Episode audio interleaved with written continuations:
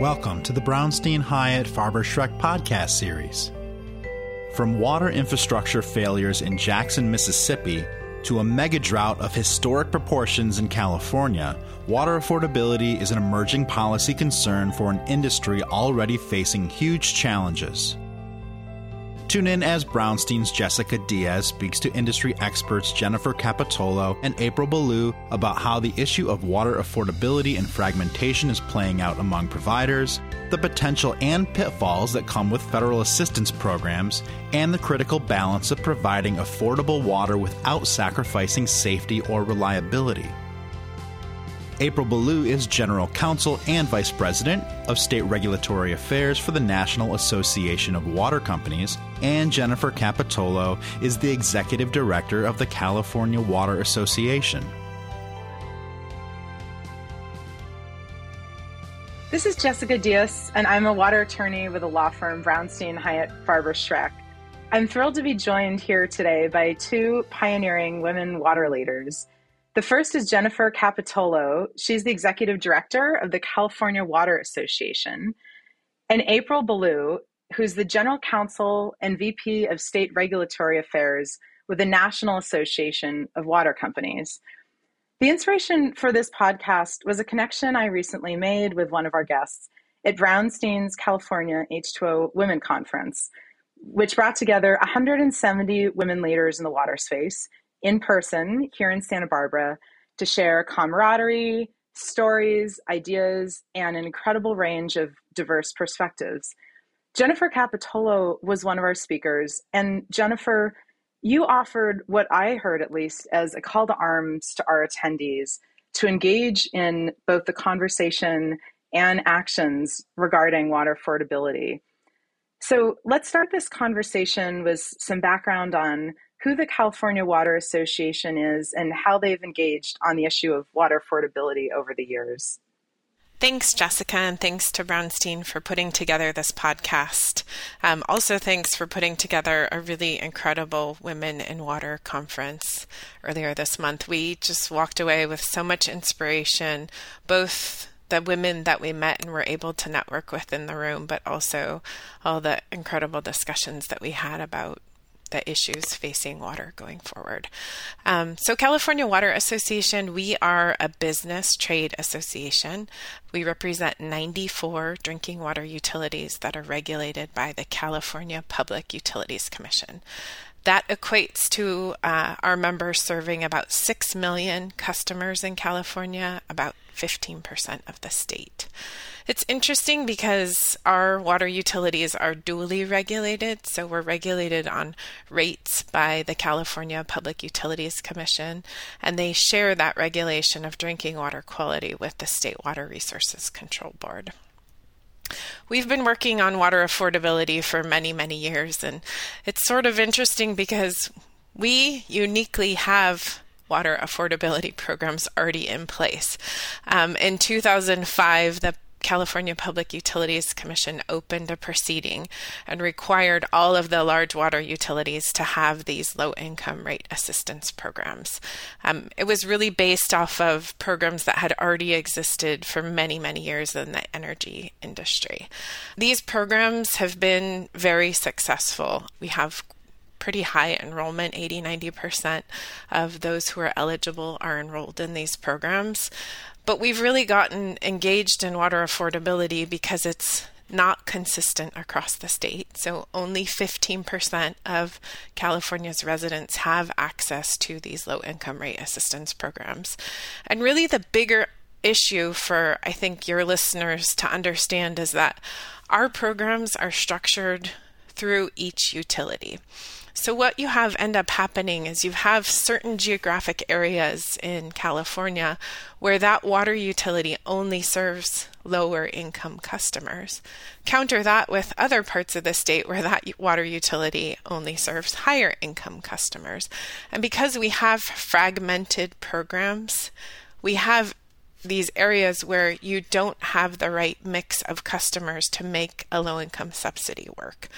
So we have low-income customers being subsidized by other, a little bit more higher income folks, but still, you know, everyone in that geographic area is low income. And then in these higher income areas, you've got all these high income folks with not very many low income people then to subsidize. So it really is a broken program. It's worked for now, but it cannot continue to focus like just on these locally based programs. And we've really got to look for a statewide solution. And April, you're engaged on a federal perspective. I'd love to zoom out from California for a moment and have you chime in on the issue of fragmentation in the water sector, especially compared to electric and gas sectors. Talk about how does fragmentation on a national level affect the issue of water affordability? Thanks, Jessica, and thanks for the invitation to be here. Before I get into fragmentation, I just wanted to tell you a little bit about the National Association of Water Companies, um, where I'm the general counsel. We are also a trade association. We are one hundred twenty-five years old, and our members rec- represent regulated water and wastewater utilities that operate all across the country. And we provide water service to over seventy-three million Americans. So we really represent a diverse group of water providers from small to large, um, all the way from the East Coast to the West Coast. And water affordability, or as we like to call it, water equity, is a really important issue to N A W C. And in twenty twenty, when so many people were struggling due to the COVID pandemic, N A W C undertook a water equity initiative. And the goal behind it was to ensure that our members um, were really focusing on this issue and making sure that customers have access to safe, reliable, and affordable water. And as you mentioned, an important part of this issue is the fragmentation in the water industry.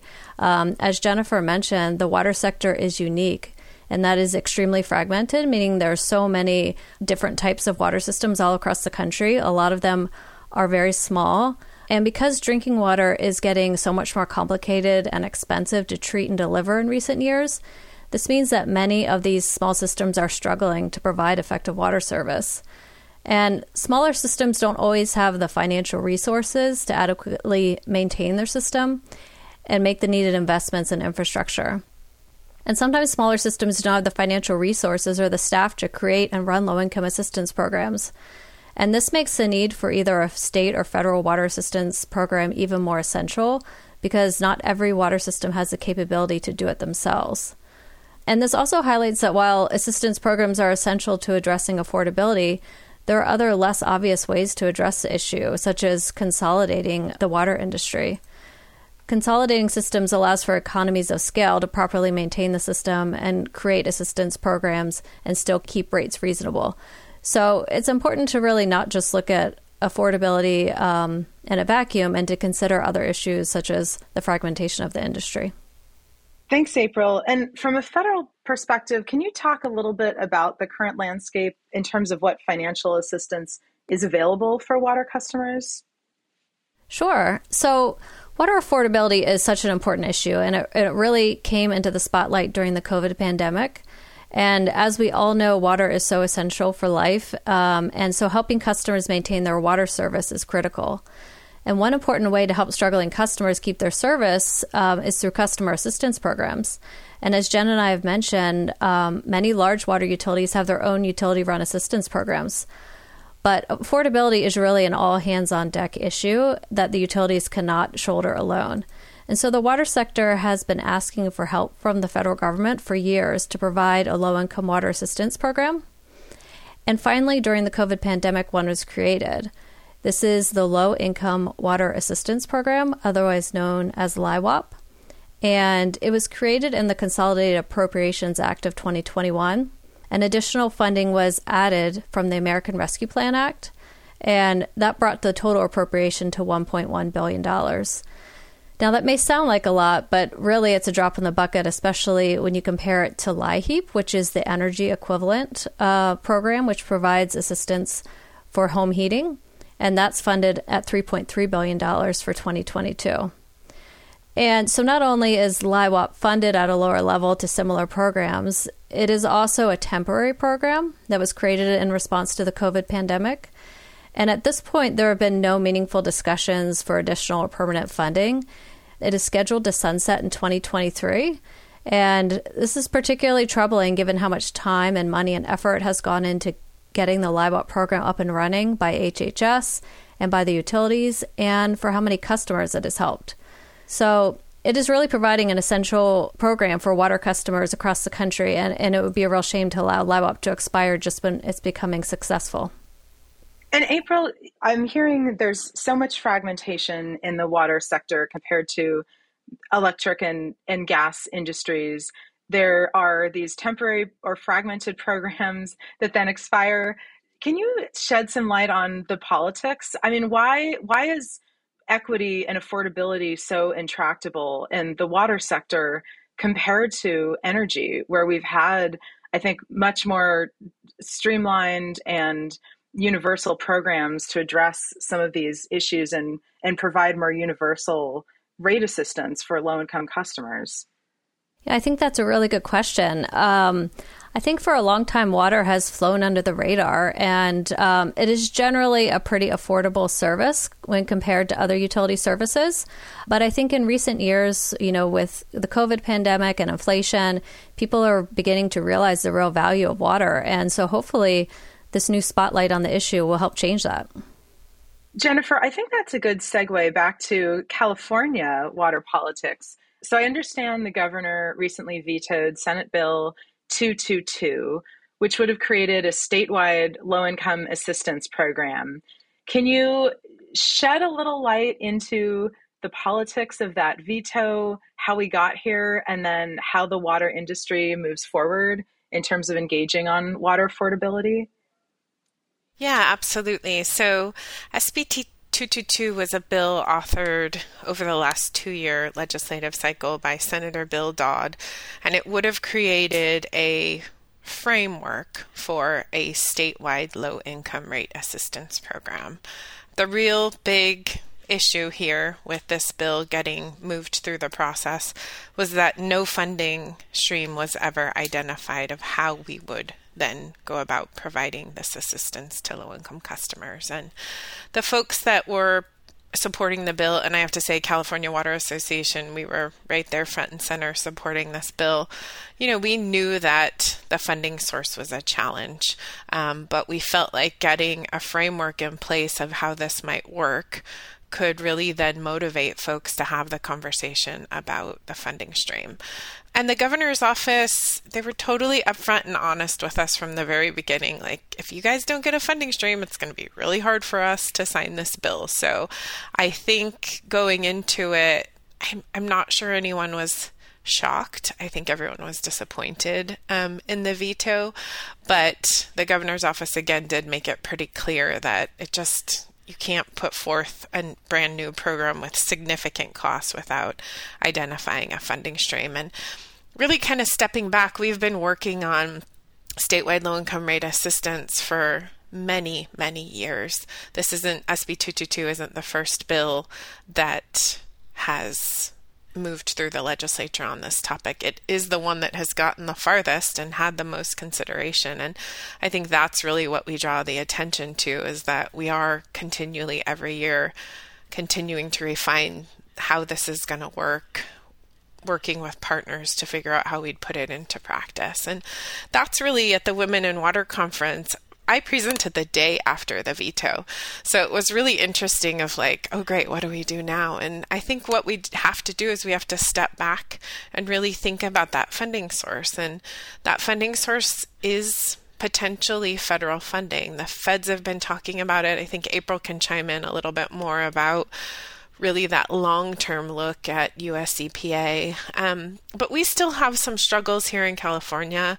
We do. There's folks who think that this program should be housed at the Department of Community Services and Development, and that it should be a social services type of program where it's incumbent on the individual Um, ratepayer or customer to be able to go in and seek that assistance, where there's other folks who think that the program should be ran by the water board and facilitated more through the water utility as the entity receiving the assistance to then go out and provide the discount to their customer. And that's where most of the tension lies right now, is who should house this program and how should it be administered. And I don't want to make it seem like figuring out the funding source is easy, because it's not at all. We've gone, you know, ten years ago, we were talking about a public goods charge, which is how the energy utilities do it. They charge other customers to provide the assistance to the customers that that need it.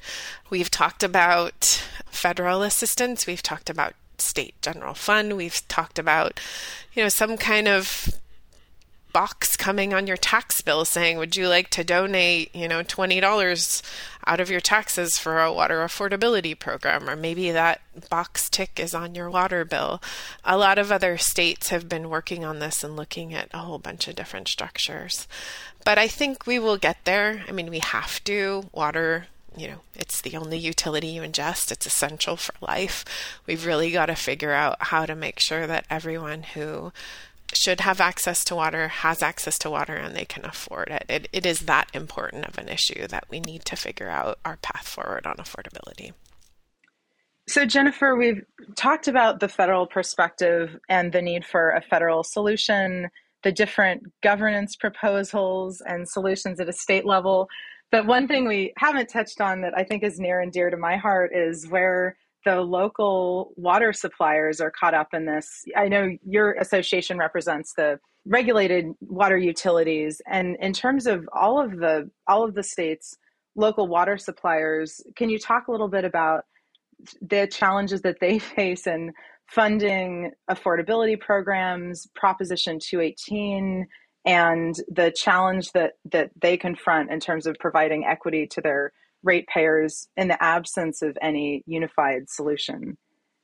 Yeah, absolutely. Um, just from listening in on some of the arguments made by some of the public agencies, I, I think there really is sort of a, a split. It's kind of urban progressive districts um, and like sort of the rest of the state. And they're always like, we can all argue things on both sides, right? That's what we do in this world of public policy, be able to understand everyone's perspective. But for some of the folks, you know, Prop two eighteen is a, a real issue. Um, and it's really been hard to get reform. I think there are some districts out there that would like to see Prop two eighteen reform that could help them implement these types of programs. There are some districts that are just, they're they're implementing these programs and they're using non-rate revenue, and their subsidies are not going to be at a level where it's really making a difference to address affordability, but at least they're doing something, they're trying something. I think, you know, getting state funding, whether that's general fund funding or some other source or federal funding, Prop two eighteen then doesn't apply there. But this issue of like, should a water utility be and act as a social service agency, that's really tough. Um, and it's tough for us as well, for us as regulated utilities, to figure out who should be eligible and who shouldn't. And should we be the one who's making that decision? And I'll just share a little bit about how we enroll customers. And I think that can kind of tell the story of some of the advocacy work that needs to be done in this area. So most of our customers are enrolled through data sharing. So on the energy utility side, they have a more robust process for figuring out if folks are eligible or not. So once a quarter, they give us their data and we automatically match up names and addresses. And if they match, we automatically enroll them in our water utility program. The Public Utilities Commission acted two years ago to grant that access to data to any public agency. So now any water system in the state of California can access that data sharing program through their energy utilities. The thing that's tough about this is if you really think about some of the other kind of buzzy issues going on in public policy right now, it's privacy and specifically data privacy. So this whole concept of just like sharing people's information to enroll them in programs, even though it's for a positive reason to give them a discount on their bill, that option may not be available to us in the future. And that's really how we get around being a social services provider. We're not the ones verifying that someone is eligible or isn't eligible. But we got a report, a request for a report passed this year in a legislation. It's S B twelve oh eight. And it requires the Low Income Investment Board, which is an entity at the Public Utilities Commission, to figure out how to have third-party enrollment. And third-party enrollment is being done all across different social services programs, and they kind of equate it to like how many times do you have to prove that you're low income? Like, do I have to go all these, you know, five different benefit programs I'm eligible for? Do I have to make five appointments and bring all my documents five times and prove five times that I'm eligible for this? Or is there a way that we can have a single point of entry, universal application that you can do this once and gain eligibility for all these programs? So we're seeing if that third-party verification, universal application can be applicable to water utility programs going forward. And that solves one of the problems that the public agencies are presented with of how do we figure out enrollment for low-income customers. Jennifer, I'm really glad you brought up the issue of enrollment, because even though the issues of data sharing can seem somewhat wonky, it also brings us back to the actual lived experience for the customer who's needing assistance and trying to figure out how they verify their eligibility. And on that note, thinking about the human impacts of the affordability and equity crisis, uh, I'm obviously thinking about the recent tragedy that really hit home for water professionals in Jackson, where there was a failure of an entire water system on just an astounding level. And uh, events like that obviously highlight this underlying issue of aging utility infrastructure that's reaching the end of its useful life and in need of replacement.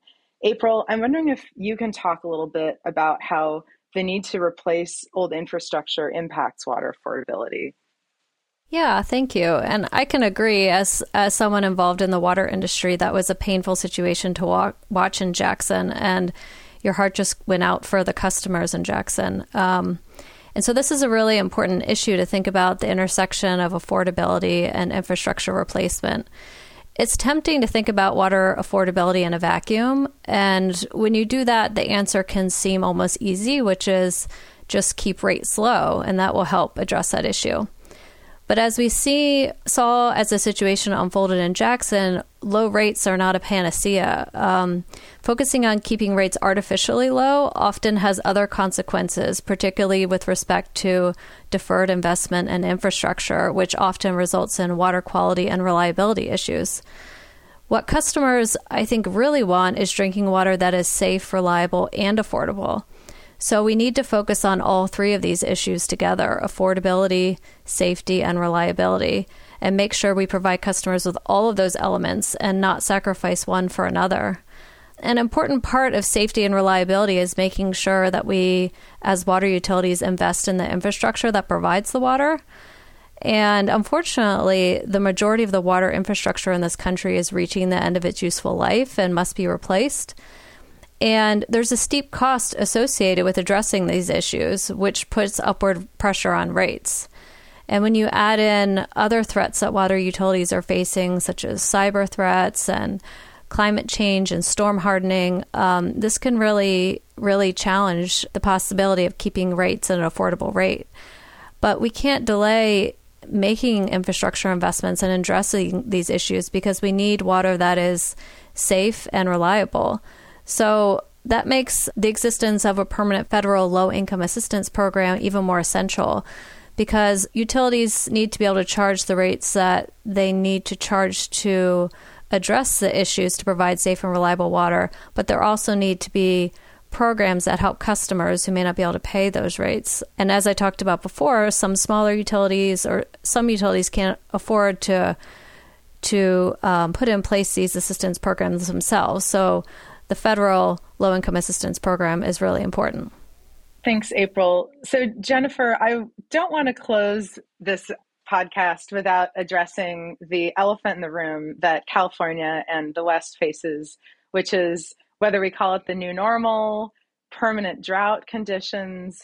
It is clearly something that seriously impacts water equity and water affordability.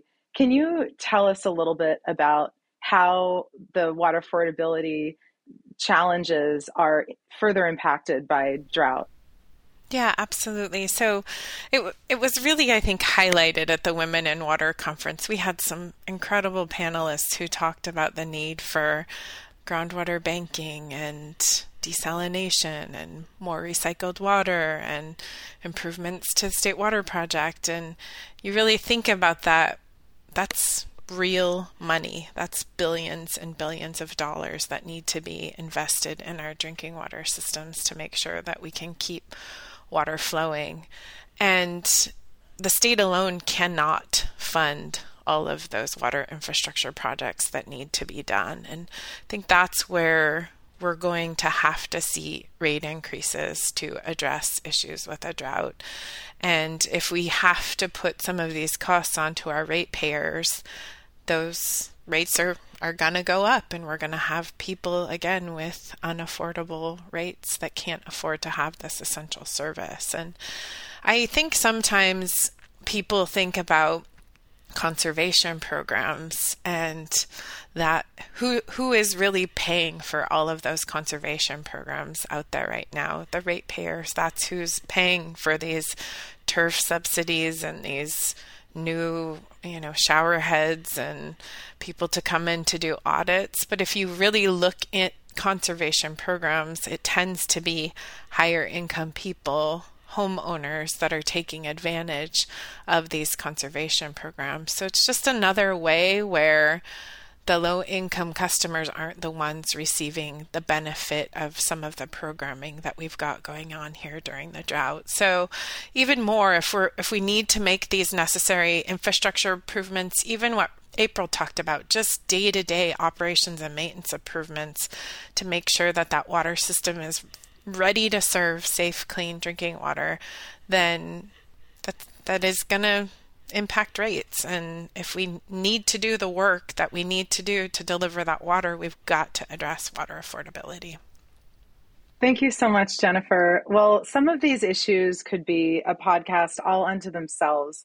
Unfortunately, it's all the time we have for today, but I really hope that we can explore some of the other issues and ideas raised at our California H two O Women Conference in greater depth in future podcasts. Thank you so much to you both, Jennifer and April. And I hope that we as women and water leaders can continue the conversation around actions in the water affordability and equity space. Thank you so much for your time. Thank you. Thank you. Thank you for listening to the Brownstein Hyatt Farber Schreck podcast series. If you like what you hear, please subscribe and rate us on Apple Podcasts or your favorite podcast app. Visit b h f s dot com for more information.